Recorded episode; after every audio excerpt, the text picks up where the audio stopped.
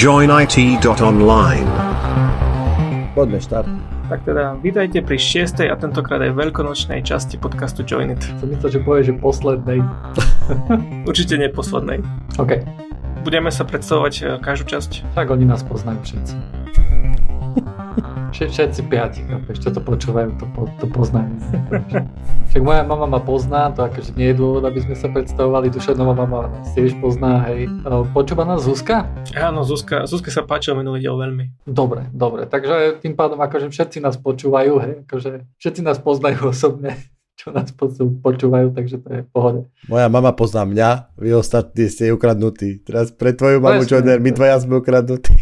Však moja mama určite pretáča, keď vy rozprávate, hej. Blbosti. čo ju zaujíma IT, chápeš? Hlavne, že syna počuje.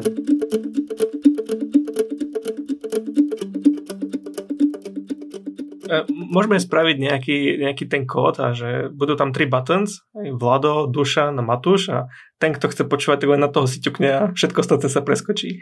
Áno. Čím sa pekne dostávame ku tomu, že možno, že niektorí ľudia ani nevedia o tom, ale um, niektoré moderné podcastové aplikácie na mobily uh, podporujú niečo, že chapters a podporujú niečo, že obrázky v podcastoch. Takže tí, ktorí nepoužívajú, tak by možno, že mali začať používať. Žiadne také, že Google podcast, neviem čo všetko, neviem, neviem ako je na tom úprimne Spotify.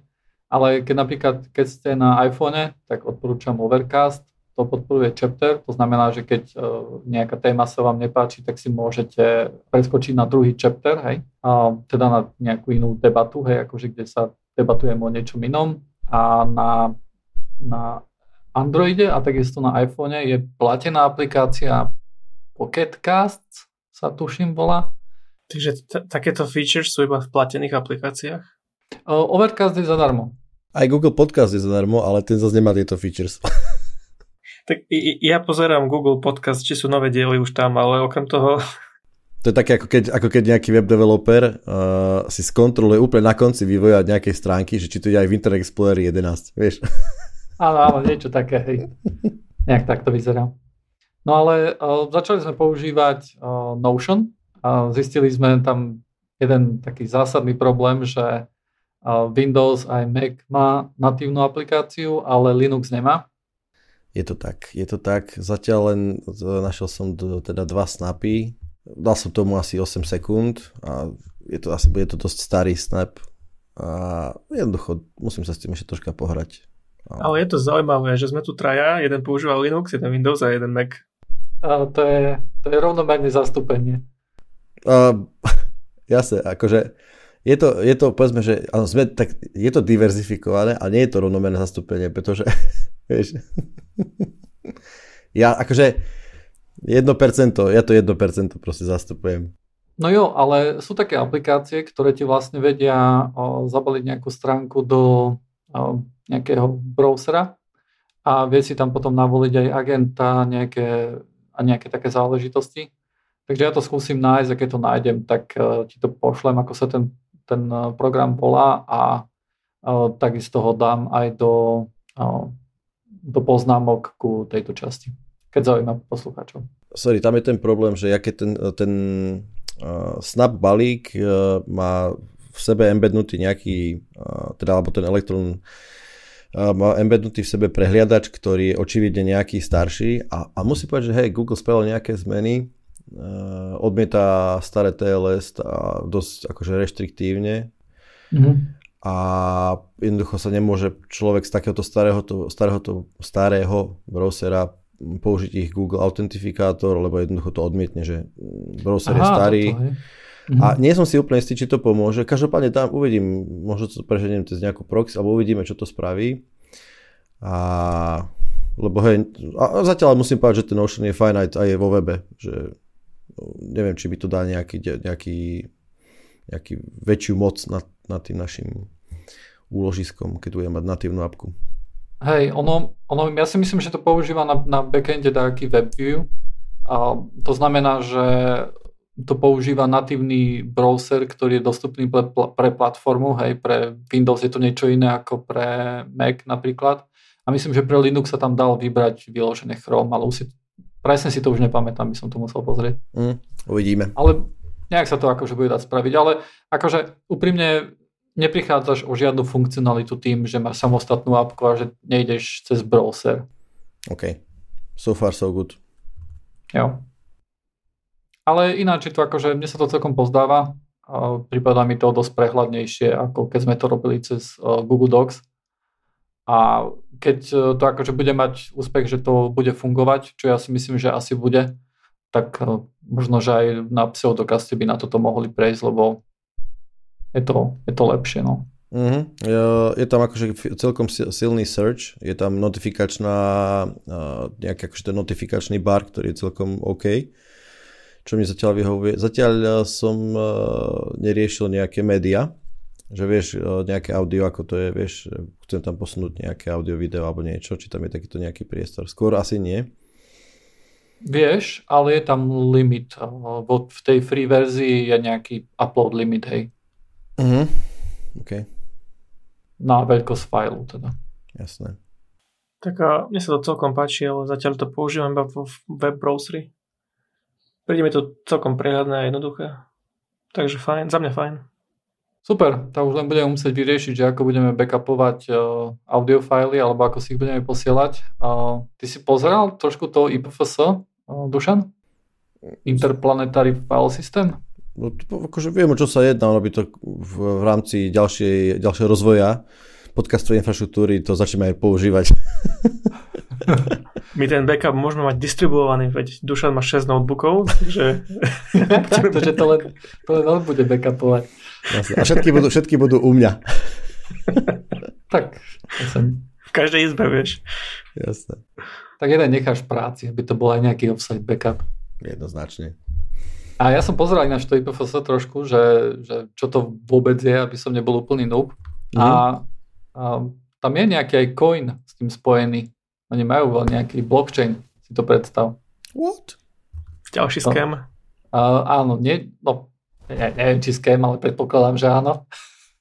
A je to nejako také, že aby, aby pozbudzovali ľudí, aby uh, vlastne dali svoj, svoj space, hej, svoj disk space. Uh-huh. A ten, ale ten IPFS to akože, to si vieme len my traja zdieľať, alebo to musí byť nejaké public, alebo jak to funguje? Uh, myslím, že akože, uh, je tam možnosť nastaviť uh, nejaký uh-huh. permission level a hlavne tá, ten, tá linka bude známa len nám trom, samozrejme, to je tak ako bežne ďalej. Ako, no hej, ako... ale čo dá, dá sa nejak zabrániť, alebo je tam nejaký shard, alebo ja neviem čo, že aby sa to jednoducho tie audiofily nedostali niekde inde? Stay tuned for next episode. OK, OK. okay. Akože ten backup, neviem, či až taký, akože backup je dôležitý, ale to synkovanie, ako, akým, akým spôsobom dostať tie fajly ku Matúšovi, ktorý to vlastne potom postriha všetko, tak... Lebo ten G Drive je momentálne na to. Hej, a skôr či neskôr začneme mazať tie staré časti, takže to nie je nejaká, nejaká cesta do budúcnosti, čo by sme mali robiť. Hej.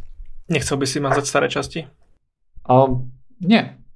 Chcel by som nechávať, akože pre pse, kým som strihal pseudokaz vlastne, tak všetko som ukladal na uh, Synology a uh, tu na naskočo mám. A, ale odkedy napríklad už toto nerobím, tak mi vieš, ja teraz už striham iba každú štvrtú časť, takže tiež akože tam ten backup nejak bude treba porešiť. Je to furt také problematické celé. S týmito dátami je to voprus proste. Aj keby boli diskety, tak všetko je v poriadku. A holubami si ich budeme posielať, nie? A však čo. Však Dušan je často v Bratislave a aj by som ti odnesol na kolobežke. A keď sa nebude dať, tak si to prehodíme cez hranice normálne v balíku nejakom. cez ten múr. Ale, ale skrieš to medzi drogy, hej, aby, aby to nikomu nebolo divné. Jasne.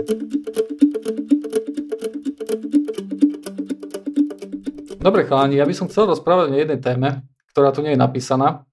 Tá téma je, viete čo to sú mutexy? Alebo čo je to mutex? Mm. Nič mi to nehovorí. OK, um, tak uh, Mutex je nejaký synchronizačný primitív, ktorý umožňuje, keď, keď viacero threadov alebo viacero procesov chce akože pristupovať na tú istú časť pamäti, A ja chce akože viacero procesov vlastne, um, ako to dobre vysvetliť. Viacero threadov, keď chce meniť nejakú hodnotu v pamäti, hej.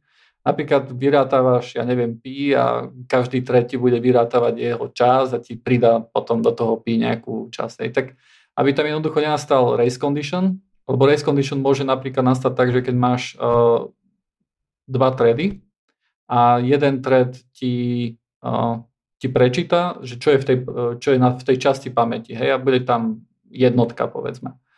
Uh, tak potom on to načíta, ten prvý thread, potom si urobí, že 1 plus 1, lebo ide zvýšiť ten counter o 1 povedzme a potom zapíše dvojku na, na, na to miesto v pamäti. Len problém je v tom, že keď druhý thread prečíta počas tej doby, ako uh, ten prvý thread ešte ráta to 1 plus 1, tak on tam vidí zapísanú jednotku, hej? On, on si zase ten druhý thread si urobí 1 plus 1 a potom zapíše 2. To znamená, že dve thready prirátali jednotku a výsledná, výsledná vec v pamäti je dvojka, hej, čo nie je pravda, lebo by to mala byť trojka. Hej. Nastáva tam nejaká race condition tým pádom, že, že, ten, že sa nesynchronizuje ten, tie, tie, tie accessy do pamäte. Hej. Uh-huh. A Mutex je, je taká vec, ktorá vlastne je vo všetkých operačných systémoch a teda vo všetkých takých normálnych, akože takých, ktoré poznáme my. A ten vlastne umožňuje, tam je nejaká atomický, u, atomická U8 a tá atomická operácia umožňuje, že je tam nejaká log tabulka. A uh, jeden thread si môže loknúť, že OK, teraz je táto časť pamäti moja, ja tu idem prirátať jednotku. On si načíta jednotku, priráta jednotku a zapíše dvojku a ten druhý thread medzi tým, on nemôže pristupovať na tú časť pamäte, hej, teda on musí čakať, kým sa ten log neuvoľní a on to zase môže loknúť. No a Problém bol vlastne v tom, že ja som toto učil akože na rast programovaní, čo robím ten workshop a potom akože, ak sa hodina skončila, ja som všetko vysvetlil, ako to funguje, ne? A, že super, tak som si urobil malý benchmark, že aký rýchly je vlastne, lebo ja som chcel porovnávať Mutex a RVLog, RVLog je trošku ešte to čo iné, a chcel som porovnať, že aké sú rýchle. Tak som to porovnal na, na Macu a som pozeral, že, oh, že ten RVLog, že ten je ale o fes pomalší ako Mutex. A potom ma tam tak napadlo, že hm, povie, aké to je vo Windowse, hej. Tak som si to šupol na, vo, do Windowsu a Windows mal tie mutexy 10 krát rýchlejšie a RV loky brutálne oveľa, oveľa viac rýchlejšie, hej. A že tak čo to paroma, ako je možné, hej, že macOS, taký ten vrchol operačných systémov jednoducho, že má také pomalé mutexy. Lebo každý, tredy používajú mutexy jednoducho. Hej? Oni to používajú a keď je to 10 krát pomalšie ten prístup do pamäte, tak to by muselo byť vidno jednoducho na performanci strašne. Hej? A mutex je stará vec, to sú vyriešené veci. Takže neexistuje, že jednoducho, že Windows je toľko rýchlejší a tá optimalizácia, že nenastala aj napríklad na Macu. Tak som si povedal, že tak vyskúšam, ako to je na Linuxe. A Linuxe je to tiež strašne pomalé. Ja som vlastne zistil, že um, že tie operačné systémy akože majú nejaký ten, ten mutex, ale to sú nejaké, napríklad Linux má, že POSIX mutex a takisto aj macOS a Windows nie. A ten, ten POSIX mutex má nejaké garancie navyše oproti normálnemu mutexu takému naivnému alebo takému, aký by som si napríklad naimplementoval ja. Um, a ak niekto z poslucháčov vie, čo sú tie garancie, že čo to ten mutex operačného systému robí naviac, že je taký pomalý, lebo ja som potom našiel aj takú library, ktorá vlastne ten mutex uh, urobí tak, že je tam nejaká, atomic, že je tam nejaká locking tabulka a je tam nejaká atomická operácia, ktorá lokne tú časť pamäte a potom je tam samozrejme tá, tá, tá časť pamäte. Hej? A toto je akože rýchle na všetkých operačných systémoch rovnako. Ale ako náhle ja uskočím na ten operačný systém, tak odrazu je to, je to iné. A je pre mňa aj trošku záhadou, že prečo na Windows RVLog, eh, ktorý keď som testoval a vyzeral, že, dával, že bol férový, že dával tie isté garancie, lebo RVL, Mutex je taký, že Mutex ti lokne tabul, uh, tú časť pamäte, aby do nej vedel pristupovať iba on. To znamená, že aj čítať vie iba je ten jeden thread, aj zapisovať iba on. A RVLog je trošku iný, lebo on umožňuje, že keď napríklad viacero threadov chce len čítať, tak to nie je problém, tam nemôže nastať race condition, lebo tá hodnota sa tam nemení v tej pamäti. A ten RVLog umožní, že OK, že môžete aj 50 threadov, môžete to čítať. A keď niekto chce zapisovať, tak všetky tredy ostatné musia pustiť tú pamäť, aby sa tam dalo zapísať. A toto je napríklad tiež veľmi rýchle na Windowse. Na Windowse je to také isté rýchle ako Mutex. Takže záhada pre mňa zatiaľ nevyriešená. Keď niekto vie odpoveď, tak dajte mi vedieť. Typol by som, typol by som bezpečnosť. A to je len taký môj plánny typ. Určite nie, pretože, pretože tá garancia toho, toho tá, tá garancia, že tie tredy budú pristupovať, že iba jeden thread bude pristupovať na tú pamäť, to je veľmi jednoduchá vec. Hej. Uh-huh. Tam budú nejaké neviem, že, že sú nejaké, sú nejaké akože tučné mutexy a tie napríklad umožňujú na, na Windowse, že nejaké Windows XP alebo nejakých starých Windowsoch umožňovali, že tie mutexy sa mohli používať aj na e, interproces komunikáciu, hej. Uh-huh. Že boli akože také, že mali viacej funkcionality, ale Neviem, no. No, vieš, to je jediná vec vôbec, e, to, čo je, lebo vieš, multitredové spracovanie nejaké, tu nie je 3 roky. Nie. Je to, tu, je, to je strašne stará vec, vieš, proste multisocket systémy sú tu x rokov, x desiatok rokov. A ak je to stále taký veľký rozdiel a nejakým spôsobom neexistuje ten tlak na jeho zmenu, dajme tomu na, v POSIXových systémoch, respektíve v Unixových systémoch, tak by som povedal, že to bude feature, nie bug ako nie je úplne presne, že feature, ale jednoducho, že je to, je to v poriadku stav. Napriek tomu, že je to pomalšie a že dajme tomu nejaký takýto simple benchmark povie, že Windowsový uh, Windows je kvázi, kvázi ako keby uh, zamykací mechanizmus je výrazne výkonnejší, tak by som povedal, že ten trade-off bude v, v bezpečnosti. Niekde bude. Hej, ja si myslím, že, že bezpečnosť to nebude. Mm. A, a napríklad si aj myslím, že vieš, tým, že ja som to teraz zistil, tak ja prakticky, keď budem robiť nejakú o, threadovú aplikáciu, ja určite na Linuxe ani na macOS nepoužijem o, mutex operačného systému. Uh-huh. Aj, použijem, použijem nejaký iný. Uh-huh. Lebo tam mám jednoducho performance, mám tam o, tie isté garancie akože z môjho pohľadu, hej, takže ja tam akože fakt, že nevidím rozdiel, hej, a to ma trošku trápi, lebo určite tam ten rozdiel je, hej. Určite ten operačný Áno. A hardware bol ten istý, hej? Um, hardware bol viac menej ten istý, áno. Lebo robil som to, robil som to vo vmk hej. Um, a macOS som robil akože na normálnom železe, hej. To som no, už nerobil vo VMK, ale... Performance gap je tam jednotky percent. A akože toto nebude 10 násobne, akože 10 násobný rozdiel. A skúšal som, skúšal som aj trošku pogoogliť, ale akože nič také, také špecifické som nenašiel, ale to môže byť tým, že ono tam zachádza, zachádzajú potom, všetko čo nájdeš je potom už C, hej? Mm. A C nie je to práve moja parketa, akože kde by som sa to veľmi vyznal. No jo, však ale možno niekto, možno niekto z poslucháčov bude vedieť. A minimálne už teraz vedia, že čo je to Mutex.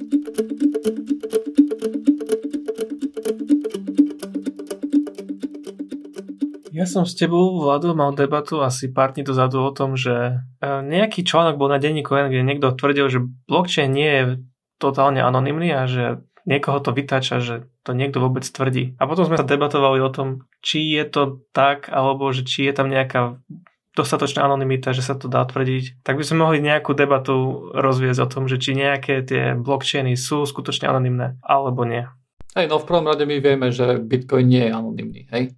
Hovoríme teda o blockchaine alebo o Bitcoin? Nie. Hej, ja myslím, môžeme do toho zarátať samozrejme Bitcoin a všetky ostatné cryptocurrencies, ktoré existujú. Uh, myslím, že ten pán hovoril celkovo, že hociaký blockchain nie je anonymný. Prečo? Akože tu by si nám mohol povedať asi najviac ty, ne? lebo ty si tu najväčší expert na blockchain. Takto, ja poviem, tak, e, ja poviem takto, že e, blockchain ako taký je pre mňa plne anonymný keď si zoberiem čisto blok, blockchain a nič viac okolo neho. Mm-hmm. Hej, on nenesie, blockchain ako taký nenesie žiadne metadáta, žiadne nejaké, ani iné dáta, ktoré nejakým spôsobom, akože v blockchaine je síce, alebo neviem, povedz ty. Za mňa je to tak. Jednoducho chceš povedať, že tam, že ku tým dátam, že blockchain jednoducho nie sú metadáta o tvojej osobe, hej? Tak. Nie je tam akože, čím by si bol ty identifikovateľný, hej? Napriek tomu akože sú spoločnosti, ktoré sa na to špecializujú, hej, že, že nájdú, že komu patrí peňaženka. Hej. A videli sme, že v prípade, keď sa patralo po ruských hackeroch, tak sa zistilo, hej, že komu patrí tá peňaženka. Zistilo sa, že, že kam všade tiekli tie peniaze a tak ďalej. Hej. Uh-huh. Takže myslím, že tu sa chceme baviť o tom, že, že, že v Bitcoine vidíme ten tok peňazí. Hej. Vidíme každý Bitcoin, kam išiel, do ktorej peňaženky išiel. Hej. Nemusíme akože my špeciálne vedieť, že komu patrí tá peňaženka, ale v momente, keď sa to snažíš premeniť uh, za nejaký tovar a fyzicky, hej, ktorý už nie je len čisto elektronický, alebo sa to snažíš premeniť na fiat menu, tak je tam jednoducho možné to spojiť s tebou. Hej. Mhm. Ale sú, um, sú tie kryptomeny, ktoré, ktoré dávajú nejakú väčšiu tú garanciu anonymity. Hej. Uh, viem, že jedného času som sledoval Zcash, neviem, ako sa to vyslovuje, a a tam napríklad, e, tam akože tento, tento tok peňazí nevieš takto vysledovať. Tak e, čo sa týka Bitcoinu, tak tam sa dosť často hovorí o pseudoanonymite, ale ako mal Dušan pravdu v tom, že tam na samotnom blockchaine nie je nič, ale hneď ako to Aha. spojíš s niečím externým, hej, tak uh, už vieš dohľadať nejakú konkrétnu osobu. A tieto ostatné nejaké chainy, ako na čo si spomenul Zcash alebo Monero, tak mm-hmm. oni už majú nejaké tie protokoly, ktoré sa snažia nejako Uh, že nevieš ani povedať, od aké adresy, k aké adrese to šlo. Všetko je tam zahajdované, tam sa používajú nejaké, čo tu čítam, ring signatures, stealth addresses, mixer contracts. Tam je to by default pri každej transakcii, takže tam je to veľmi ťažké urobiť aj nejakú on-chain analýzu. Čiže ak, ak tomu rozumiem správne, tak, uh, lebo ja som uh, v, tejto, v tomto prípade za toho nevzdelaného, Čiže áno, blockchain udržuje v princípe kompletnú históriu akýchkoľvek prevodov v rámci uh, bitcoinovej meny, nazvime to tak, alebo v rámci uh, bitcoinu. A ako také tieto zmeny proste nedávajú, neodhalujú nejakú, um, nejakú identitu toho, kto tieto zmeny vykonáva alebo tieto transakcie vykonáva. Faktom ale je, že dochádza k tomu, že ľudia potrebujú v prípade Bitcoin buď niečo kúpiť, nejaký tovar, alebo ho premeniť na peniaze. A to dochádza buď na zmena, v zmenárniach, alebo, to pre, alebo k tomu dochádza v nejakých tržištiach onlineových, alebo aj kľudne fyzických. Hej. Hej. Ale sú aj bankomaty. Hej. A teraz hypoteticky Bitcoinomat, kde nie je kamera, ktorá ťa nesníma, nestačilo by už len toto ako, ako dosť anonimná vec. Vieš, proste získam, vyťažím, nejakým spôsobom získam jeden bitcoin, získam ho, vytvorí sa a chcem ho získať, robiť transakciu na, pomocou bitcoinomatu a tam, ne, lebo neviem, či bitcoinomat, myslím, že nepotrebuješ sa autorizovať, uh, teda akože identifikovať nejakým občianským, stačí proste... Hej, nepotrebuješ nič. Tak tým pádom, ak to je bude v priestoroch, ktoré nie sú nejakým spôsobom monitorované, tak je to v princípe... Alebo aj sú, ale sa zamaskuješ. Hej, Dobre. dáš si čiapku, dáš si okuliare, dáš si kapucňu. Tak toto je 100% anonimné tým pádom, nie? Podstate, áno, keď to keď ten Bitcoin vymajnuješ svojim hardverom, potom to pôjdeš do toho Bitcoina to automatu to vybrať, tak je to asi najviac anonimné, ako to vieš spraviť. Ale, avšak je ten problém s tým, že tam, tam je až 30% poplatok. Jasné, ale teraz toto neriešime. Možno, že to je presne daň za tú anonymitu, pre niekoho je to stále v poriadku. Hej, môž, hej? Môže to tak byť, že je to daň za tú anonymitu. Hej. Lebo mi to, zase, to je to, veľmi, veľmi mi to pripomína presne to, že ako keď chceš zistiť z metadát, čo sme sa spravili v poslednej, v poslednej časti o tom, ako sa z metadát a tokov peňazí dá učiť nakoniec koncový užívateľ, alebo ten, ako deanonymizovať ten tok. Hej? A to je presne tým sledovaním uh, poviem to takto, keby som si ja spravil, spravil uh, bitcoinovú uh, exchange, ako sa to bude po slovensky? Uh, zmenáreň. Dobre Hej, a budem, lebo jasné, budem pracovať nejakým spôsobom na všedom priestore uh, zákonnosti a nebudem vyžadovať od, od end-userov um, občianské preukazy, nebudem nejakým spôsobom logovať a tak ďalej, tak ďalej. Napriek tomu, že budem pracovať s peniazmi, tak je to anonimné. No dobré, keď hovoríme o tom, že, že blockchain je anonimný, či, či môže byť blockchain anonimný, tak a nepovažujeme teraz akože keď si povieme, že Bitcoin má nejakú anonymitu, hej, ale je tam ten stupeň navyše, hej, pri, pri tých menách ako sú Monero. Hej. Tak uh, vám to berieme, že tým pádom, že blockchain je anonymný, hej?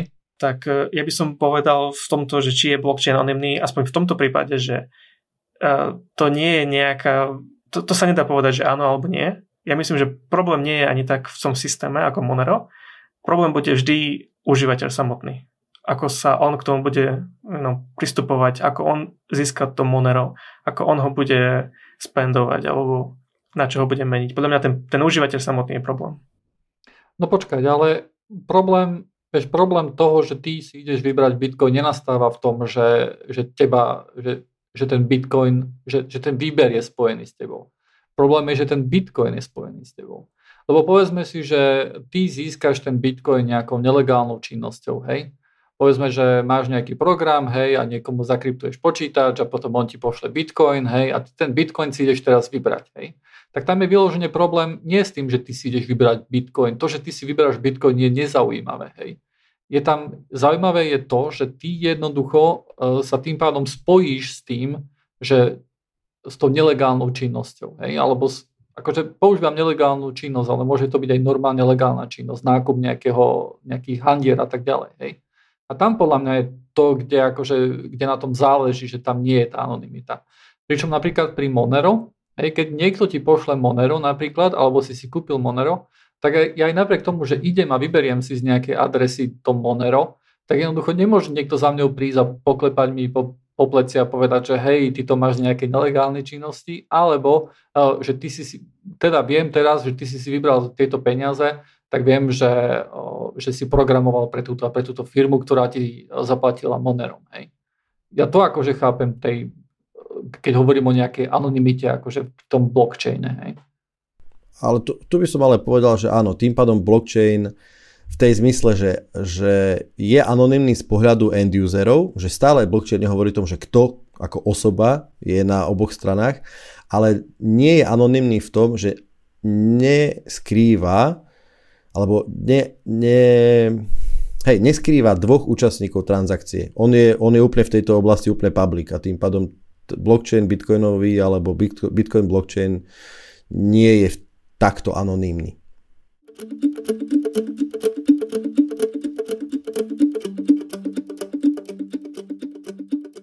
Uh, takže ten open source je taký super, hej, hovoríš. Má isté výhody, ktoré v istých konkrétnych situáciách sú na nezaplatenie. Jo, no ale má aj nejaké také nevýhody, hej. Uh, my sme sa akože, myslím, že to už bolo pred rokmi, to ešte ani neexistoval tento podcast, aj keď je to ťažké si akože vôbec predstaviť, ale um, my s Dušanom sme sa vlastne um, rozprávali o tom, uh, že o jednom, o pár konkrétnych prípadov. Napríklad je Elasticsearch, čo je open source uh, taký tool a, a firma vlastne, ktorá, ktorá to akože vyrába, zarába na tom, že ona ti vlastne povie, že tento open source Elasticsearch môžeš používať, ale ak chceš používať nejaké, uh, nejaké funkcie, ktoré sa väčšinou používajú iba v uh, nejakých firmách, hej, ako LDAP a tak ďalej a nejaké security veci, nejaké security accessy, tak uh, musíš zaplatiť. Hej? A my ti potom dáme, akože tu dodáme čas ku tomu open source, ktorá nie je open source, hej? ako nejaký add-on. No a toto bola nejaká, toto bola nejaká firma a toto akože celkom, celkom fungovalo hej? a dá sa povedať, že jedného času toto bola taká úspešná metóda, akým spôsobom uh, vyrábať open source produkty a zároveň na, a platiť tých developerov, ktorí, ktorí to vyrábajú, hej, ktorí to kodia. Ale potom e, vznikol taký problém cloudových operátorov, hej, ako je napríklad e, Amazon. A Amazon si povedal, že my nechceme platiť za túto licenciu na Elasticsearch. A samozrejme, keďže Elasticsearch je open source, tak oni si doprogramovali tú funkcionalitu, ktorú vlastne tá firma predáva. Hej? A si povedali, že OK, my ju nielen, že budeme používať u seba, ale my ju tiež vypustíme ako open source. A tým pádom ako keby uh, zabila ten, ten business case toho, tej firmy, ktorá vyrába ten Elasticsearch. Hej.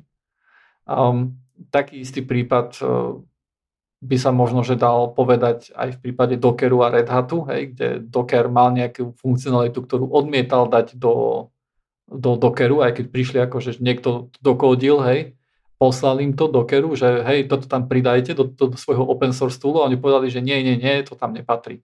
a bolo jasne viditeľné, že to tam nepatrí kvôli tomu, že to boli jednoducho ich biznis, ktorý oni chceli predávať ako additional add-on ku tomu. Hej. A to tiež akože Red Hat prišiel a si povedal, že no tak dobre, no tak vy nechcete robiť open source zadarmo, tak my vás donútime a vás zničíme, aby ste ho robili zadarmo. Hej. A vzhľadom akože kvôli takýmto tu veciam, hej, akože ja som si povedal, že OK, že že toto zjavne nefunguje, že vytvoríš nejaký open source produkt a začneš predávať add-on a toto bude akože tvoj biznis plán. Zatiaľ, zatiaľ sa zhodujeme v tomto, áno. Aj Matu sa zhoduje, hej, že toto biznis plán asi nebude, keď nejaká iná firma môže prísť a ti to spraviť zadarmo, hej. Vypustiť vonku, hej.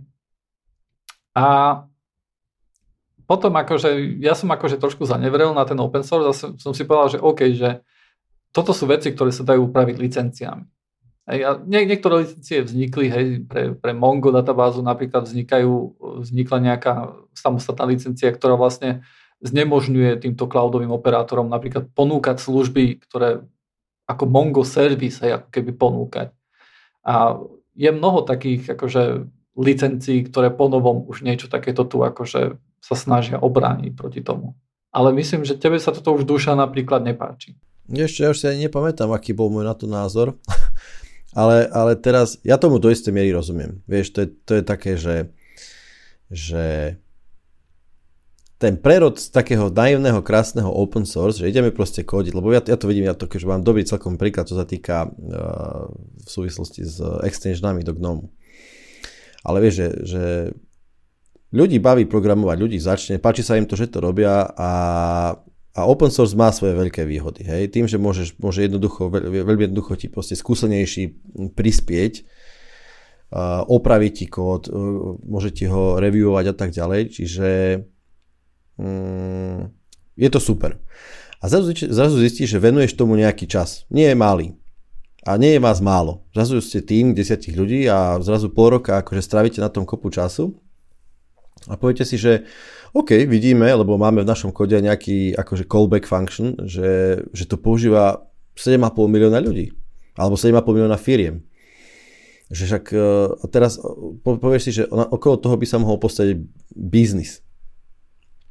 Však e, firmy to chcú, urobíme do toho Active Directory e, konektor, urobíme do toho nejaký turbo reporting a zrazu to bude také, že keď to... A urobíme hlavne support. Support je veľký, veľký akože um, na to, na to firmy počúvajú, vieš. Takže urobíme support, ale budete za to platiť. Všetko je zadarmo, ale ke, keď chcete support do Active Directory, tak vám to dáme a budete za to platiť. A veľa ľudí to tak, veľa ľudí to tak spraví. A, a teraz si predstav, že tento tvoj business model, celý tvoj, že ako ty celkom dobre zarábaš, tak zrazu Amazon proste príde a povie, že ah, fuck it, my to dáme zadarmo. Za náš dvojeurový subscription. Nemusíte platiť 150 eur, za mesačne za, za podporu a Active Directory. U nás v cloude to máte za 2 eur, normálne, že v paušále. Aj, z, aj z Active Directory, aj z, z, s tými no, všetkými... Hej, zo, zasa, áno, lebo však jasne, zavoláš na Amazon Support a máš čo chceš. A, a tvoj biznis, akože open source biznis sa rozpada v tomto momente. Lebo ten Amazon je taký veľký, že má vývojárov, ktorí tvoj nápad jednoducho pohltia a v princípe ťa vykradnú duševne. Ale vieš, to je teraz tá také, že OK, ale na začiatku si, si, si s tým súhlasil, bol si s tým OK, všetko je, všetko je v poriadku, je to open source. A svojou licenciou si to nastavil tak, lebo používaš, aj ty vychádzaš z nejaké licencie, klasický uh, GPL, kde, kde kód, ktorý použiješ, musíš zase vrátiť komunite. So far so good. A to je teraz presne ten problém, že, že tá, tá, ten mind shift z toho, z toho povedzme z garážového vývoja cez, eh, cez zrazu firmu, ktorá zarába peniaze a, a po to, že jednoducho ti niekto zobral tvoj biznis, je sa tá tak nejak čakať. Za dobrotu nášho proto. Hej. No. No, jasné. Hej, a, a to je akože množstvo, ja som tvril, že proste je množstvo open sourceových projektov, ktoré idú na org icon doméne. Hej, že to je v princípe, lebo vieš, open source je v tomto taký dvojsečný, že hej, ľudkovia, vieš, že vy nám správte bug reporty, vy nám robte zadarmo beta testerov, urobte nám preklady a zároveň nám vyvíjajte aktívne, však, lebo však ľudí to baví, akože si súčasťou nejakého veľkého projektu a potom my toto všetko, čo ľudia vo voľnom čase x ľudí to tak robí, hej, potom my z toho vybudujeme aj komerčný produkt, ale vieš, akože zisky z toho už budeme brať aj my. Samozrejme, že zaplatíme GitHub, aby ľudia mohli kom, akože, vieš, svoje komity posielať a zaplatíme dvom hlavným developerom, aby strávili čas na tom, aby tie uh, pull requesty uh, teda uh, alebo teda merge requesty nejakým spôsobom uh, revidovali. Ale jednoducho je to, je to biznis. Bohužiaľ. Ty o tom rozprávaš tak, ako keby to bol len biznis, hej? ale to je otázka prežitia open source. Lebo open source jednoducho open source uh, projekt uh, môže zahynúť kvôli svojmu úspechu. Lebo niekto príde, hej, uh, napísať uh, niečo nové, to je tá easy vec, hej? Uh-huh. Niečo nakodiť. Ale niečo udržiavať, hej, byť maintain, maintainerom, to je ten problém. A jednoducho, ako vidíš, keď napríklad je nejaký open source produkt, ktorý je e, úspešný, tak niekto sa o, ten, o to stará, hej, to je ten maintainer, potom niekto akože do toho komituje, niekto akože pridáva kód, hej, fixuje bugy a tak ďalej a potom sú používateľia. No a ty jednoducho uvidíš, že OK, používateľia začnú rásť, hej, a začnú rásť oveľa rýchlejšie, ako začnú rásť, e, ako budú rásť vôbec tí, ktorí budú komitovať akože niečo, hej, že budú dodávať. A určite bude ten počet maintainerov, hej, ktorí sa o to budú starať, hej, ktorí to budú všetko lídovať, tak tých bude, to je málo jednoducho. Hej. A my reálne vidíme to, že pri tých open sourceových produktoch, ktoré sa stanú úspešnými, jednoducho tí, títo maintainery vyhoria jednoducho a odídu. Hej. Tak sa to deje pri XY veci, sa to tak stalo jednoducho. Hej. A otázka je, že no dobre, že, že čo s tým? Akože bude, bude ten open source teda furt vyzerať tak, že príde nejaká nová vec, rok to tam niekto, nejaký maintainer potiahne, potom sa naserie a povie si, že boha, však ja tu mám aj normálnu robotu, nebudem sa s týmto tu kašľať, však toto mi žere viac času, jak normálna robota, hej, však, to, to akože na, tam fakt veľa času na to potrebuješ, hej, mm. na ten lead, a to nie je, že to, že to kódiš, alebo čo, to, to je maintaining, hej, to nie je zábava, to ľudí nebaví. To nie je to, že idem si hod niečo nové vyrobiť rýchlo. No a jednoducho ako, ako jednoducho tých maintainerov udržať, ako udržať tých komiterov. Hej? A jedným z, jedným z tých vecí, ktoré by sa mohli spraviť, sú peniaze. Takže to nemusí byť len vyložené, že poďme zarábať, poďme na tom trhnúť milióny. Hej? No, akože po, poďme si povedať príklad, najväčší open sourceový projekt, alebo jeden z najväčších open sourceových projektov Linux, alebo Linuxové jadro. Hej? A asi mesiac dozadu som sa dozvedel takú vec, že, že koľko zarába akože Polinusovi, je takým druhým hráčom silným v komunite Greg, uh, Greg. Jeho dve prezviská si teraz nepamätám, ale on je veľmi silný, on, on, je, on je jedným z, akože z hlavných, uh, keď nie vývojárov, tak uh, povedzme, že maintainerov jadra. Presne tak, jednoducho majú, majú tu komity, kde, sa, kde riešia, či aký peč spôjde do jadra a jednoducho manažujú vývoj jadra. A on zarába okolo 350 tisíc dolárov ročne. Len za túto jednu úlohu. A to, ti, to, je, to, to potvrdzuje to, čo ty rozprávaš. Jednoducho, keď open sourceový projekt sa stane too big, tak uh, potrebuješ, jednoducho, áno, musíš nejaký, alebo chceš, hej, chceš zabezpečiť jeho kontinuitu, jeho vývoj, jeho uh, kontrolu, jeho bezpečnostný audit a tak ďalej a tak ďalej. Je to, je, jednoducho, je to biznis a presne preto vznikla open source, uh, točím, open source foundation, alebo jak to FSF, ťažko povedať, čo to presne je, ale oni sú vlastne ako keby Free zamestnaní. Software Foundation. Free Software Foundation, môže byť, že to je ono. A to je vlastne akože legálna organizácia, ktorá zabezpečuje vývoj právne aj finančne. Jednoducho je to firma, ktorá zabezpečuje platbu týchto core ľudí, ktorí veľmi pravdepodobne nebyť toho, by už dávno tam neboli. Čiže to, čo ty presne rozprávaš, je to nuda, je to rutina hej, a jednoducho im dosť dobre zaplatili, aby, aby pri tom ostali, lebo sú šikovní a jednoducho na nich to teraz dosť stojí.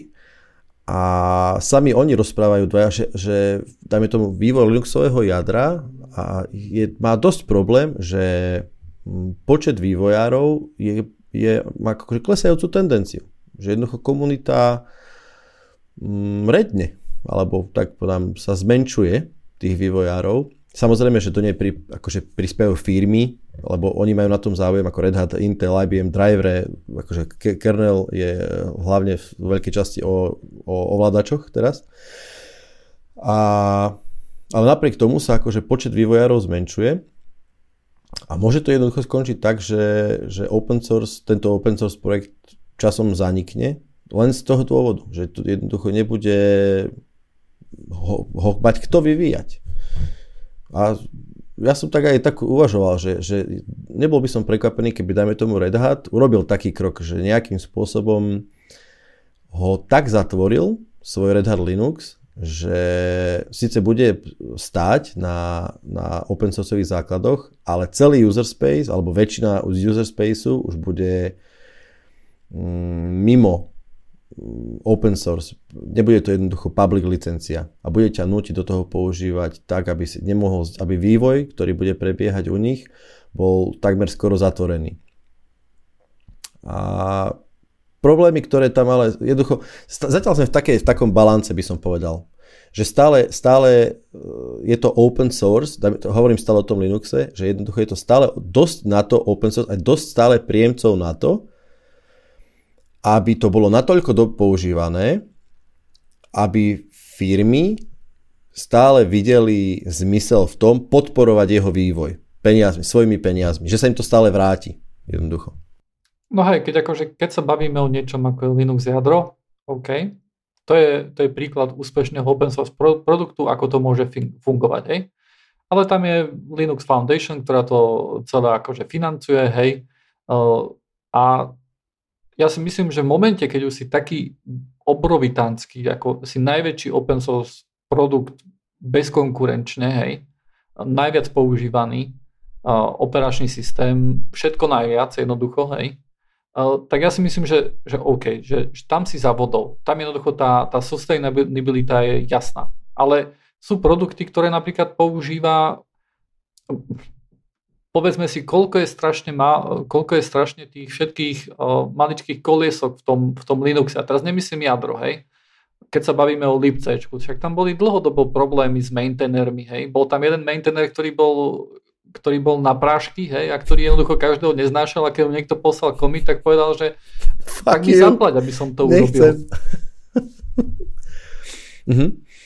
No ale a to... jednoducho tým chcem povedať len toľko, že že, že, že, že to je OK, že ty dávaš akože príklad Linux kernelu, že OK, open source môže fungovať, hej, ale je, je strašne veľa protiprík, vieš, to je ako keby si povedal, že, e, že dá sa zarobiť na, na podnikanie, aby si povedal, že pozri sa na Elon Musk, hej, ale tak väčšina ľudí akože stratí peniaze na podnikanie, hej, a väčšina tých open source produktov zomrie kvôli tomu. Súhlasím, len som to použil, použil som ten príklad kvôli tomu, že aj taký veľký projekt, ako je Linuxové jadro, má problémy, ktoré sú veľmi blízke aj tým malinkým projektom a musela to zastrešiť, musela to zastrešiť firma a točia sa okolo toho, veľ, akože priamo vývoj Linuxu je už dosť intenzívne platená vec. Jednoducho napriek tomu, Aha. že open source, takto, open source častokrát spájame s tým, že to je niečo zadarmo a ten vývoj je dobrovoľný a tak ďalej. Nie, nie je. V tomto konkrétnom prípade nie je. A je to platená, je to biznis, je to jednoducho všetky, všetky prvky to má ako korporátu jednoducho. S tým rozdielom, že, že je to, len je to stále otvorené, ale a tu dochádza k tomu problému, že tá otvorenosť toho kódu, ale do, do istej miery umožňuje ľuďom, aby ho pome- zmenili na svoje potreby a čo zase ale drivuje tú komunitu vývojárov, hej, lebo z toho pri, pri, prichádzajú dobré, ná, dobré nápady, častokrát nové riešenia toho istého problému alebo x problému. Takže, no a vieš, malý projekt, vymyslím si, nejaká databázka, hej, open source databáza alebo closed source databáza, kde ju dajme tomu kľudne, že community driven alebo company driven, stále môže skončiť úplne rovnako. Tie peniaze, ktoré ale fungujú ako, ako katalizátor vývoja, sú ale zásadným rozdielom. Ja, som chcel povedať, že mne to príde strašne podobné ako pri bitcoinovom developmente. Úplne rovnaké problémy, ako ty hovoríš teraz. A zo začiatku to bolo nejaká community driven a teraz už na to nepracuje nikto, kto nie je zaplatený. Hlavne veľkými firmami, ktoré nakúpili bitcoiny, tak teraz dávajú fundraisers pre týchto developerov a starajú sa o nich akože finančne. Takže je to biznis tiež.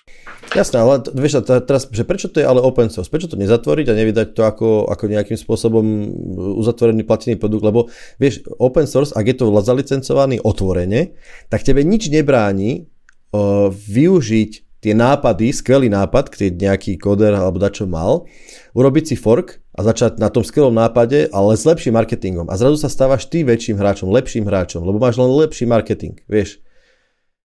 Nemôžeš to uzavrieť. Veľa vecí nemôžeš uzavrieť kvôli tomu, že, že tá GPL licencia je zafarbuje.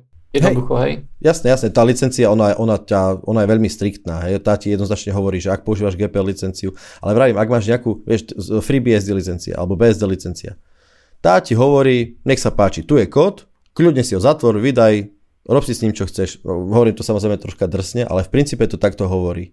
Hej. Nič nebráni zobrať celé BSD, zatvoriť ho, zamknúť a neprispieť komunite ani nazad. To je Uber... A, a urobiť PlayStation 3 a 4, hej? Urobiť PlayStation, urobiť NetApp, urobiť proste macOS, čokoľvek, akože macOS môže. Hej. Čiže áno, toto to, to je tá úplne ako kvázi najväčší, najväčší, najväčší ako, ako využiť tú open source komunitu vo svoj komerčný prospech. Ja si myslím, že to je problém. Ja si myslím, že toto je problém, ktorý kde treba nájsť riešenie jednoducho. Hej. My e, vidíme aj nejaké pokusy, hej. vidíme, že tie, ten GitHub uh, mikrotransakcie, alebo ako to nazvať, hej, tie mikroplatby, hej, vidíme, že nejaké akože snahy tam sú na tom poli, hej, ale vidíme aj, že žiadne nefungujú.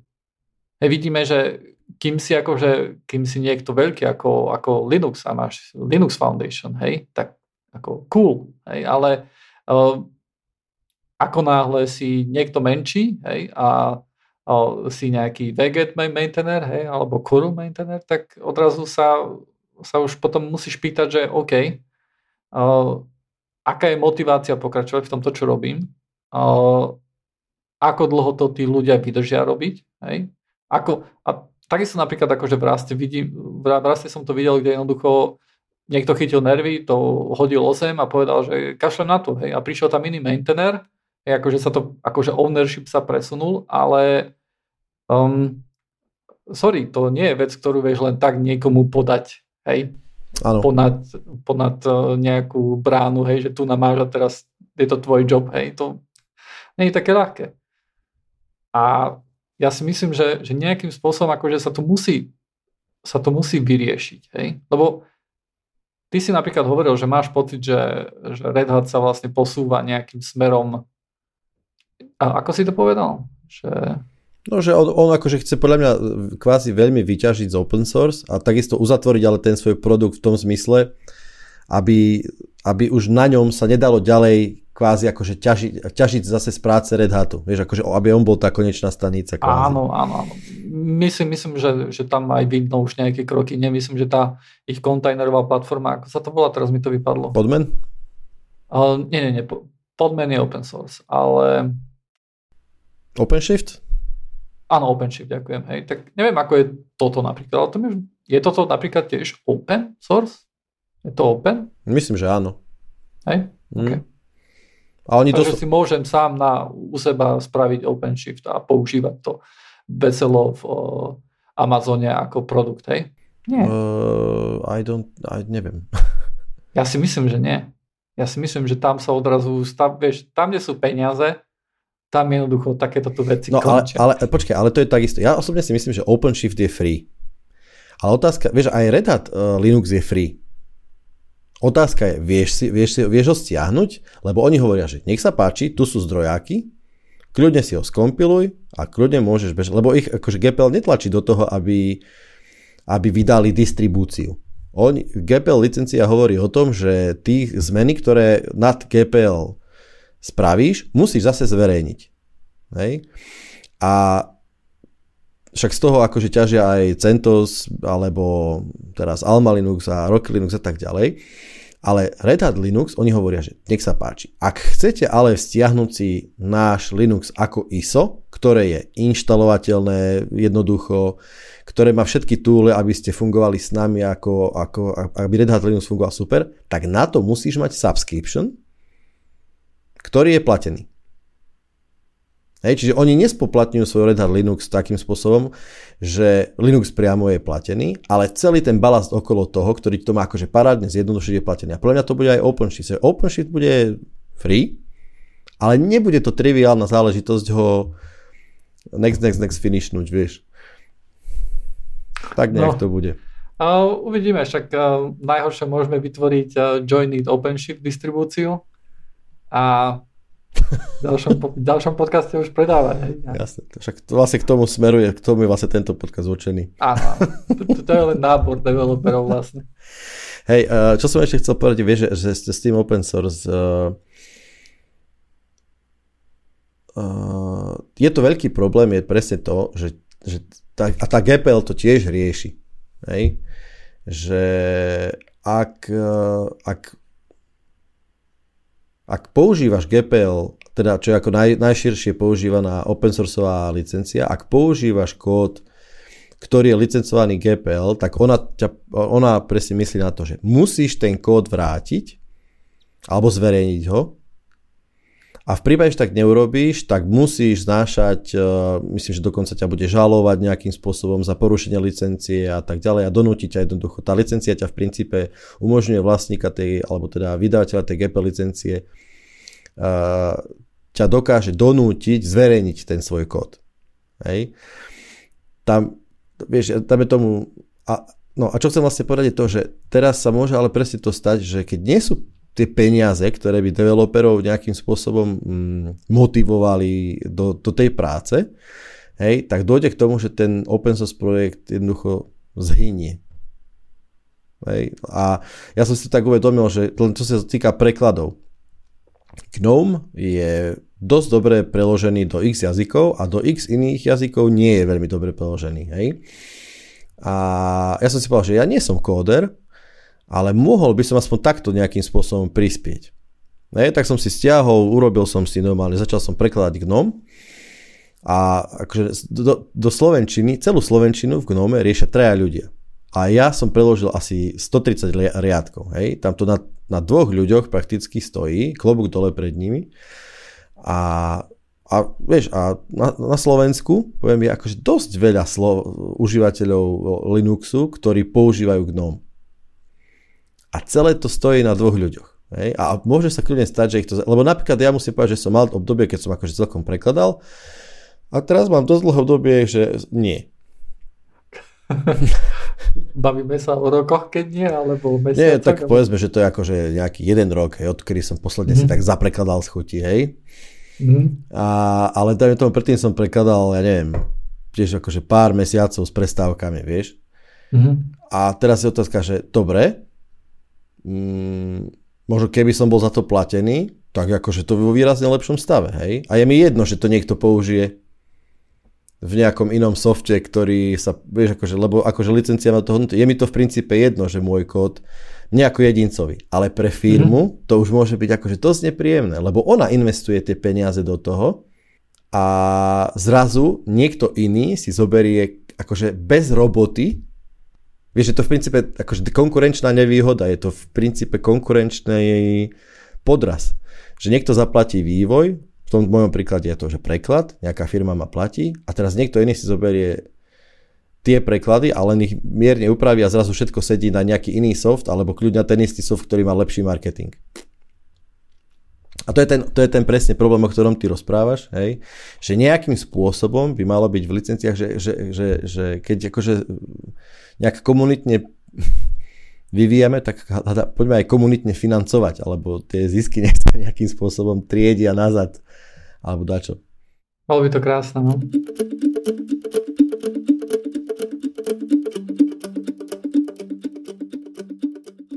môžeme ísť na tú tému, že GNOME 40, aby sme ešte čo stihli? Vlastne. OK. Um, Matúš, um, prečo si ty nenainštaluješ Linux? A k čomu by mi bol? Ja, k čomu? to sú také podrazacké otázky.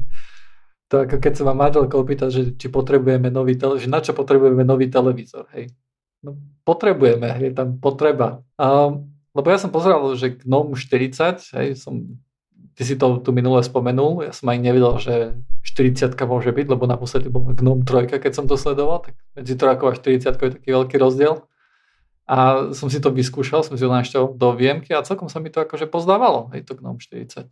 Tak uh, podľa mňa, Matúš, toto je, toto je tvoj čas, hej, keď jednoducho by si mohol vyskúšať GNOME 40 a povedať, že chalani, vy ste úplne akože mimo s tým Linuxom, toto je 40 rokov za Windowsom a niečo také, vieš, by si nám to potom píšel binat. Ja môžem to skúsiť a spravil by som potom nejakú session, že Linux pohľadom očami uh, Windowsáka alebo niečo také. No, Windows Gamera.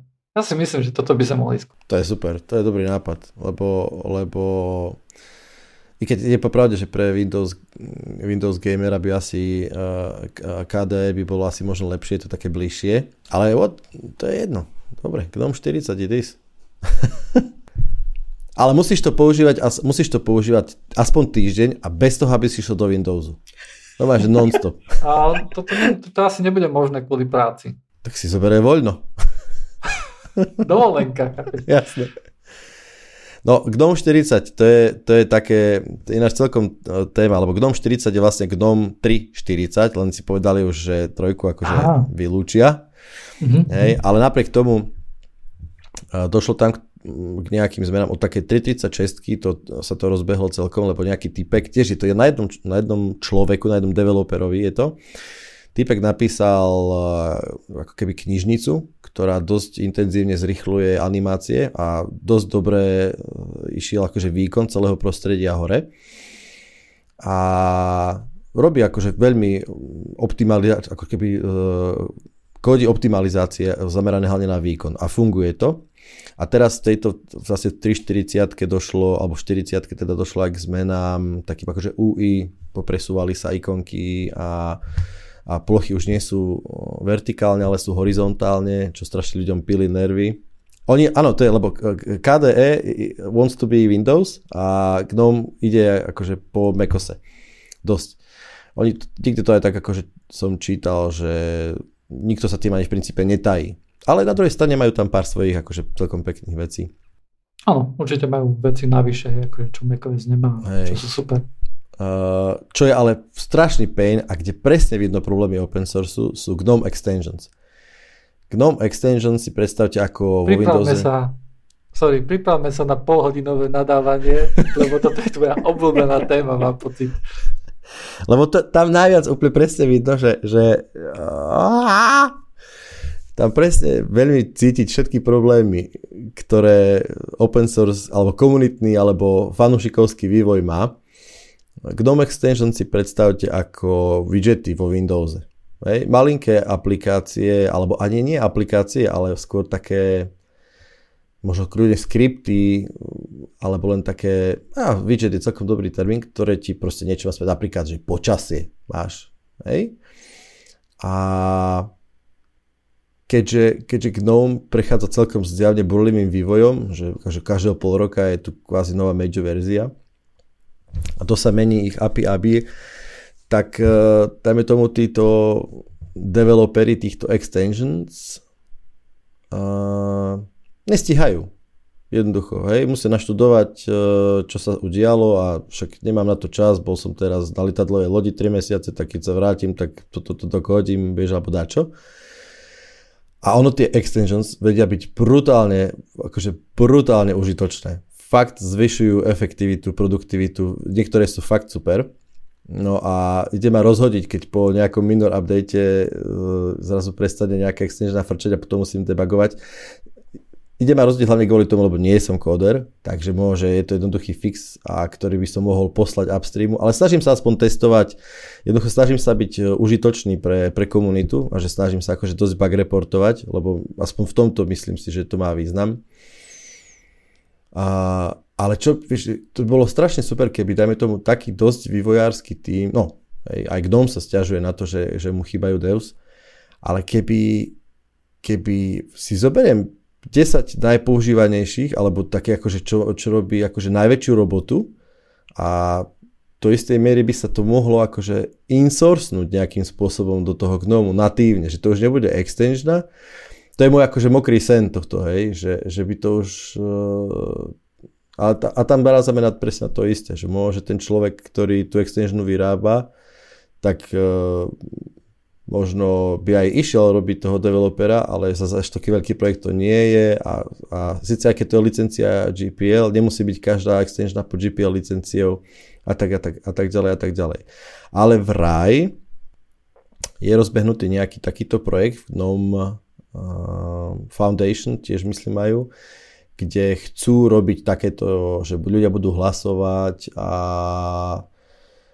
alebo oni priamo budú vyberať nejaké extensiony, ktoré sa stanú akože kvázi natívne pre GNOME. Možno jedného dňa. Hej, ale GNOME akože vrajím, že pre mňa veľmi použiteľné, veľmi použiteľné prostredie, ja som si na to veľmi dobre zvykol, robí to, čo to má a vrajím, že, že tým, že to je blízko Mekosu, tak vždycky príjem k tebe po nejaké novinky a potom o pár mesiacov je niečo takéto nakodené aj pre GNOME, nejaká extensiona. Ale, ale čo si myslíš, čo by sme mali dať Matúšovi teda? Myslíš, že by bolo lepšie pre neho KDE? Mm, akože pre Windows, neviem, kedy si posledne uh, malo uh, KDEčko, nejaký kukuč KDEčkový, posledne, ale to je Windows like jak svinia. To je, to je podľa mňa pre, pre Matúša, by, alebo pre hocikoho, ja som rozmýšľal pre, proste, kľudne pre rodičov, starých rodičov, pre, čo sú zvyknutí na, na Windows, tak absolútne bez problémov. Fakt, absolútne bez problémov taká podrýpavacká otázka. Nepríde ti GNOME ako modernejšie UI? A to teraz nemyslím akože kvôli tomu, že to je skôr akože smerom ku macOS, ale... Ja to nemôžem, nie, nie som ja takýto užívateľ, ktorý by toto dokázal posúdiť. Ja si jednoducho viem zvyknúť a je málo vecí, ktoré ma akože vyslovene iritujú. Hej? Aj na tom, aj na tom. Ja, ja mám jednu laickú otázku. Aký je rozdiel medzi tými Linux distribúciami okrem UI? Mm, akože z pohľadu užívateľa takmer žiadne. Hej, len ide o to, že čo je akože pod tým všetkým a, od, a aké logá tam sú. Hej. A napríklad e, aj to UI nie je tak rozdelené, lebo v konečnom dôsledku tá distribúcia používa buď GNOME alebo KDE alebo niečo, niečo iné. Hej, ale to sú také dve akože také hlavné desktopové prostredia. Hej. Takže to je prakticky jedno. A možno, že by si mohol vyskúšať, hej. Však vyskúšaš, nainštaluješ si KDE, nainštaluješ si Gnome a si povieš, že OK, toto je krajšie, toto je škarečie. A... Tak ono, ono je to hlavne akože dosť dobre použiteľné už. To, to, je, to je akože podľa mňa pridaná, no, pridaná hodnota, zmena, ktorá sa udiela. Akože ja robím s, s Linuxom, Unixom, ja neviem, 20 rokov, hej. A ja som x krát prešiel takým, že OK, poďme to skúsiť na noťase. A ja som to zahodil po troch dňoch, že pre Boha živého, preč s tým, rýchlo, hej, zlatý, no, Windowsík alebo dačo, hej, stabilný, pekne, nič sa nerozsypalo, nainštaloval, odinštaloval, všetko dobre, hej. To, že si to riešil každého pol roka, niekedy dávnejšie, tak to je bola druhá vec, hej, teraz je to už lepšie. Ale pred 5 rokmi som si dal také ďalšie kolečko tohto a, a všetko, všetko išlo fakt všetko išlo. Sem tam narazím na takéto presne, že, že moja obľúbená extension na poznámky mi proste prestane na pár chvíli ísť, tak akože za, zareportujem, vidím, že tam, akože vidím, že tam deje nejaký vývoj, pošlem pár bug reportov a vybavené. A zrazu po dvoch týždňoch to proste mám funkčné, hej. Čo je krásne, to je úplne nádherné, hej. A, ale aby som sa dostal k tomuto, môjmu, tejto mojej situácii, tak som si musel povedať, že žiadne brutálne nejaké customizácie, lebo tým pádom skončím v pekle. Hej, čiže akože tiež ten Linux treba používať nejakým spôsobom štandardne, aspoň v rámci možností a vtedy je to fakt bez problémov. Akože všetko ide, všetko. Ja som, ja som v, v doménach, som v robotách, v projektoch. V princípe málo vecí mi, môžem povedať, že mi nejde. Hej? Že, uh, OK, toto neviem robiť, alebo tak to je ešte lepšie povedať, že toto neviem spraviť. Hrá to, hrá to, hrá to veľmi dobre. A to, že aká, aké, aká distribúcia, to je čisto o tom, že aký, aký, ak, ako je človek zvyknutý na inštaláciu softvéru, aj teraz to už tak nehrá, lebo aj tak je tiež na to klikátko, jednoducho ako v Androide, hej, si vyberieš proste shop, nainštaluješ si software a hotovo. S tým rozdielom, že za nič prakticky neplatíš. Krem hardwareu. Hej no. Len akože ja napríklad, aby som milé rád akože používal Linux, lebo tým pádom by som nemusel kupovať uh, Apple hardware, hej. To ja nie som nejaký extra fanúšik toho. Okrem tej M1, to sa mi, to sa mi páči. Ale vieš teda, akože keby bol napríklad Gnome, iba Gnome a všetky aplikácie boli GTK, ja si myslím, že aby som bol aj celkom spokojný, hej. Ale to tak nie je, hej. Vieš, nie všetko je Gnome, máš tam plno iných aplikácií. Ja si niečo nastav... Ja som, keď som mal MacBook uh, v oprave, tak som skúšal, hej, akože bol som v práci a som si povedal, že OK, však Windows, ne? Vo Windowse som zistil, že že sa mi nepáči jednoducho, hej, veľa vecí, ktoré ja si robím skriptami a veľa automatizácií a takých vecí sa vo Windowse určite tiež dajú spraviť, len to nebude také elegantné a nebude sa mi to páčiť, hej. Je to akože veľa o tom, o nejakých o nejakej estetike, alebo ako by som to povedal. Hej, akože, to nemyslím akože UI, ale estetika toho softwarového, softwarového riešenia, hej, alebo tej aj samotnej aplikácie, ako to vie všetko ponastavovať. Ale pri Linuxe akože som, som si povedal, že OK, tak, tak toto nejde, akože Windows, to sa mi veľmi nelúbi, tak idem na Linux.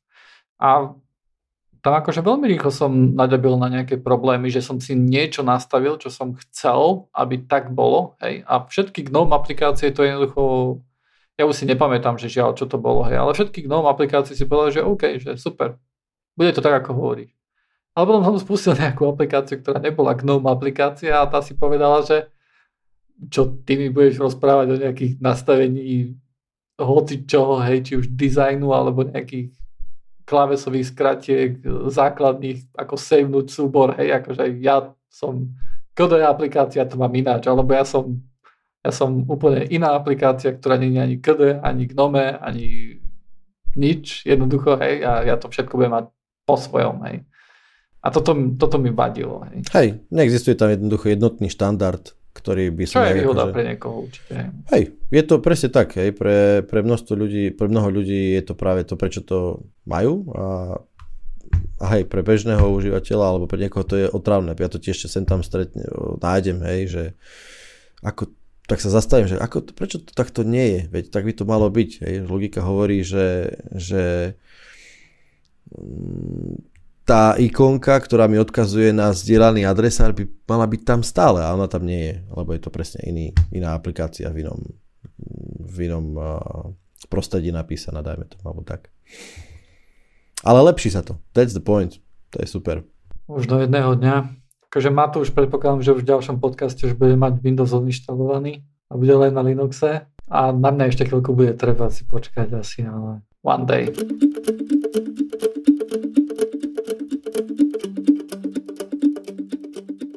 Narazil som na takú vec, že Spojené štáty americké, ich oddelenie pre obranu a útok, tzv. Pentagon, podpísal s Microsoftom 20 miliardový deal, za, na 20 miliard dolárov o, na dodávku a vývoj a, jak sa to povie, prilby, alebo hej, je to prilba jednoducho pre virtuálnu realitu alebo doplnenú realitu, virtual reality, augmented reality.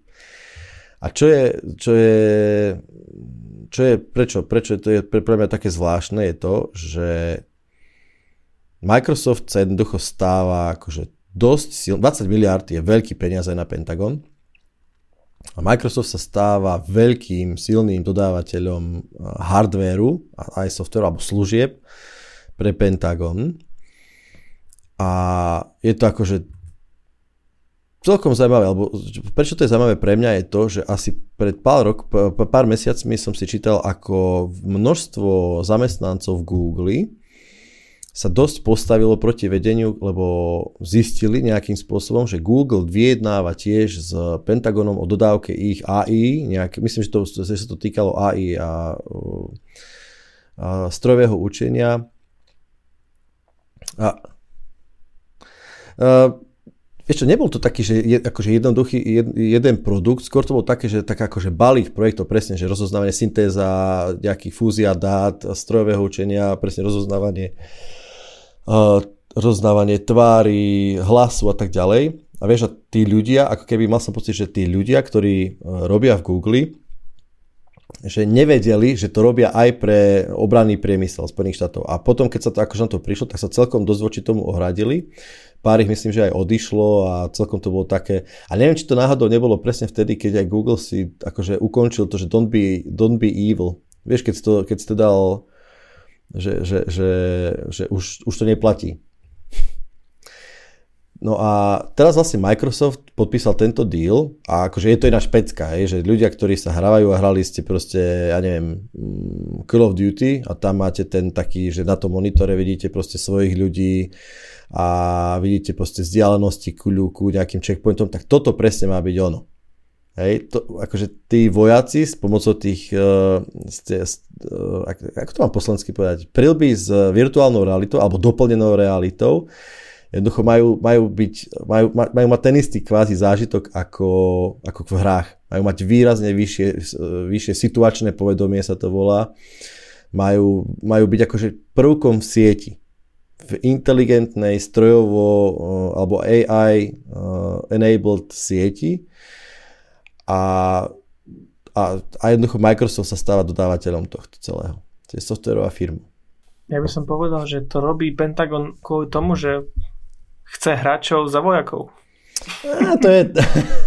Nie, ja si skôr myslím, že hry často predbehli vývoj, alebo to, čo bolo možné, skutočne možné a, a teraz to je zrazu, vieš. To je také, že tiež aj Spojené štáty začali, keď bola taká hra, najprv, najprv bola, že a, a Arma sa to volalo, tuším. Uh-huh. A to je už stará hra strašne, hej, a to bolo super sim, že US Army to špekulovalo a že oni to používali do, doslova ako vývoj, lebo bolo to veľmi reálne a akože tie mechanizmy, ktoré tam fungovali v tej hre, dosť dobre fungovali aj na a, akože v realite a tým pádom sa dalo za, na hre prakticky zabezpečiť výcvik, nejaký akože basic výcvik nejakých vojakov alebo dačo. Vieš, a teraz to sci-fi, ktoré v hrách častokrát bolo, hej, tak jednoducho chcú, chcú preniesť do, do, do, do reálie, že, že tá prilba má, tá, tá, tá prilba má obsahovať infračervené senzory, má obsahovať akože nočné videnie a, a, a v princípe mm, ten, ten vojak sa ani nemá starať, hej, že akože si to nejak manuálne prepínať, že, že tá prilba a to AI sa má samo rozhodovať, čo je pre ňoho v tej konkrétnej situácii najlepšie, hej, že či, a či, či vidieť, samozrejme tam bude nejaký manuálny override, ale že či si sa prepnú do nejakého nočného videnia alebo infračerveného videnia. A čo bolo ešte celkom zaujímavé, že celé to má vážiť zhruba kilo 20 alebo kilo 30. Čiže ty si v princípe zoberieš, že to, to bude počítač, ktorý bude v sieti, ktorý bude mať nejaký výdrž na baterku, ktorý bude schopný strojového učenia, ktorý bude uh, ako keby dodávať fúziu dát, čiže budú na ňom hrba senzorov. A vieš, toto, akože je to veľmi ambiciozne, ale očividne sú tak ďaleko, že jednoducho podpísali tento deal na 10 rokov a na veľké peniaze. Takže predpokladám, že za tých 10 rokov Pentagon, predstava Pentagonu bude tá, že to bude akože production ready. A veríme, že to nebudú samé blue screeny v tých, tých displejoch. konečne, konečne, keď tí vojaci budú vidieť health. Ak budú vidieť, že majú 100% health, ak budú čekať, hej, tak to ich postrelí už po 50, hej. Jasné, jasné. Počet nábojov v zásobníku. No jasné, to bude úplne normálne. A keď budeš hľadať potom, e, ako v Quakeu, budeš hľadať, uh, budeš vidieť, že kde sú, kde sú health packy a budeš behať proste po prostredí a hľadať health packy. A koľko si vravel, že bude vážiť tá helma? Tuši, celé to má vážiť nejakých kilo 30 alebo kilo 20. Lebo teraz e, Rift S VR má nejakých 500 gramov. No lenže to je len prilba. Uh-huh. Ktorá je pichnutá k počítaču.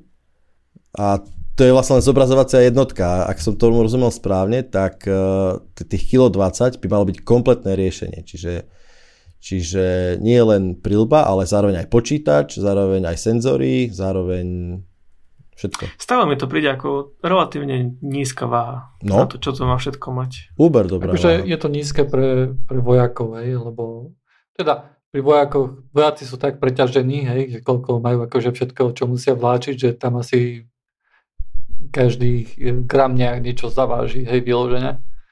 Ale veď Facebook tiež vyrába tie, tie, tie, tie VR okuliare, akože priznám sa, že ja to už vôbec, ale vôbec nesledujem, ale, ale myslím, že tiež sú nejaké akože osamo, samotné, hej, ale to je VR.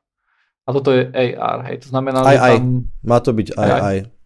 Mám Ok. ešte jednu otázku. Aha, bude to mať aj e, nejaký Kevlar? Bude to neprestrelná helma? No, ono to má byť ako keby add-on, add-on na existujúce, mm, existujúce klasické štandardné prilby, čiže to nebude kompletná, to, to je, v princípe si to predstava ako, ako lyžiarske okuliare s takým pásom senzorov, senzorov na vrchu, nad nimi, hej, a nejaké kábliky do toho idú, to je celé, hej. A to dáš helmu a basta, hej. Hej, Alebo to zaintegruješ do helmy. hej Prečo? tak nejak. Thank you Microsoft. No, akcie Microsoftu šli hore o 5% To po tejto správe. A to bude nejaká, e, to bude mať určite AI, nie? Budú sa hackovať na diaľku. Že vypnú druhému videnie, nebude nič No vidieť. jasné, tam už Akože, pres, Áno, mô- môžeš mu vypnúť systémy nejaké, akože tam, Tam tam už- začne byť. tam už presne toto sa riešilo, že vlastne ty dokážeš byť e, akože te- z toho armátneho pohľadu, že aké to má akože nevýhody, že, že tam je tomu že si zober, že uh, ty zajmeš niekoho takéhoto. Hej? A teraz ty pomocou, akože si to nasadíš na hlavu a teraz zrazu vidíš, že kde sú nejaké akože jednotky jeho a ďalšie zás, neviem, čo, aké, vieš, všetko možné, tak sa riešila presne, že akým spôsobom to au, akože, ako, akým spôsobom sa autorizovať voči, to, voči tomu deviceu, hej? že tam bude tiež nejaká, ja neviem, bude to skenovať proste stále uh, očnú duhovku, alebo ja neviem, takéto dačo, hej? Alebo potom To by riešilo... tiež nepomohlo asi. Bude to bude brať krv proste. Da, To čokoľvek, tiež alebo, nepomohlo. alebo Lebo povieš heslo. zajmu, Hej, tak sa to bude dať asi nejakým spôsobom deaktivovať možno na diaľku, či tým, že to bude v sieti. A keď budú niekoho mučiť, tak mu tam pustia nejaké VR peklo alebo niečo také. alebo proste e, nejakú, nejakú taliansku muziku. nejakú A- telenovelu.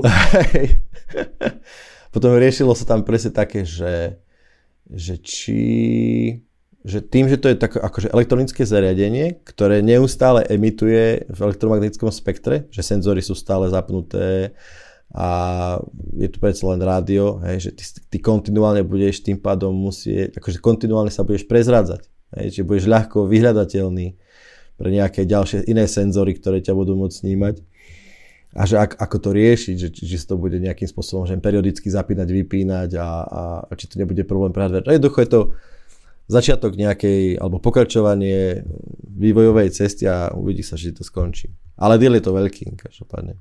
Keď, keď, keď budú ako nejako hackovať a uvidia nejaký dron a budú ho chcieť hacknúť, tak to bude ako v hrách, že uvidia nejakú logickú hada- hadanku, musí pospieť. Nejaké puzzle rýchlo Ja. neposkladať, musíš za pár sekúnd. Jednoznačne. Ani to predpovedali jednoducho všetko. A ešte, ešte ma napadá, že OK, keď tu budú mať tie senzory, stále to bude zapnuté, tak baterka bude koľko? 5 minút? Očakáva sa, že 8 hodín. To je tá halus, vieš, že akože máš, máš baterku na 8 hodín pre, pre počítač, ktorý je AI capable a zároveň pre display, ktorý máš pred očami, ktorý non-stop ide, že akože celkom schopná miniaturizácia plus Hovoríš výkon. o počítači, ale bavíme sa skôr o mobile, hej. Mobil je tiež schopný umele, teda aj behať, hej. Však mobil je, je v princípe počítač. Áno. Tie army sú už celkom výkonné dneska. Hej. Ale tak to pomôže v podstate aj consumer grade uh, elektronika, nie?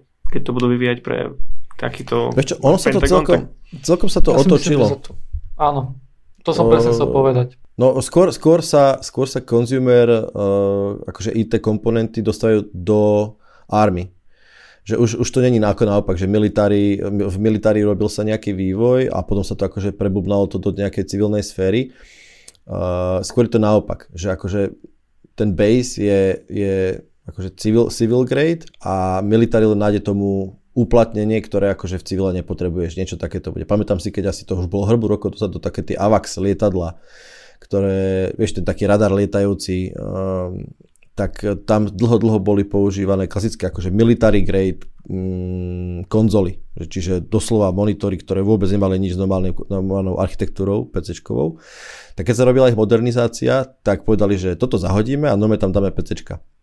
Klasické bežné x86 PC, a akože jedným z protiargumentov bolo presne vtedy, že hej, ale že keďže to je v sieti a sú to PC, tak akože sú to tým pádom haknutelné, sú haknutelné akože výrazne väčším počtom ľudí, hej, niekedy aký, ja neviem, skript, kedy náhodou sa mu dostane do sieti a začne to tam proste lámať, hej, a, a dosť dlho to presne zvažovalo, ale akože US Army si povedala, že a to je jedno, aj tak naša sieť je akože dobre zabezpečená, že nemáme sa až tak čoho bať a že keď, keby nás hekli, tak to akože nám aj reštartneme. Nejak tak. No dobre, boys, ukončíme to. Ukončíme to. Tak uh, môžeme zakončiť náš veľkonočný diel. Uh, vo virtuálnom štúdiu bol so mnou Vlado, a.k.a. Joiner a Dušan Aladránkes. Díky, čaute. Majte sa. Čau, čau.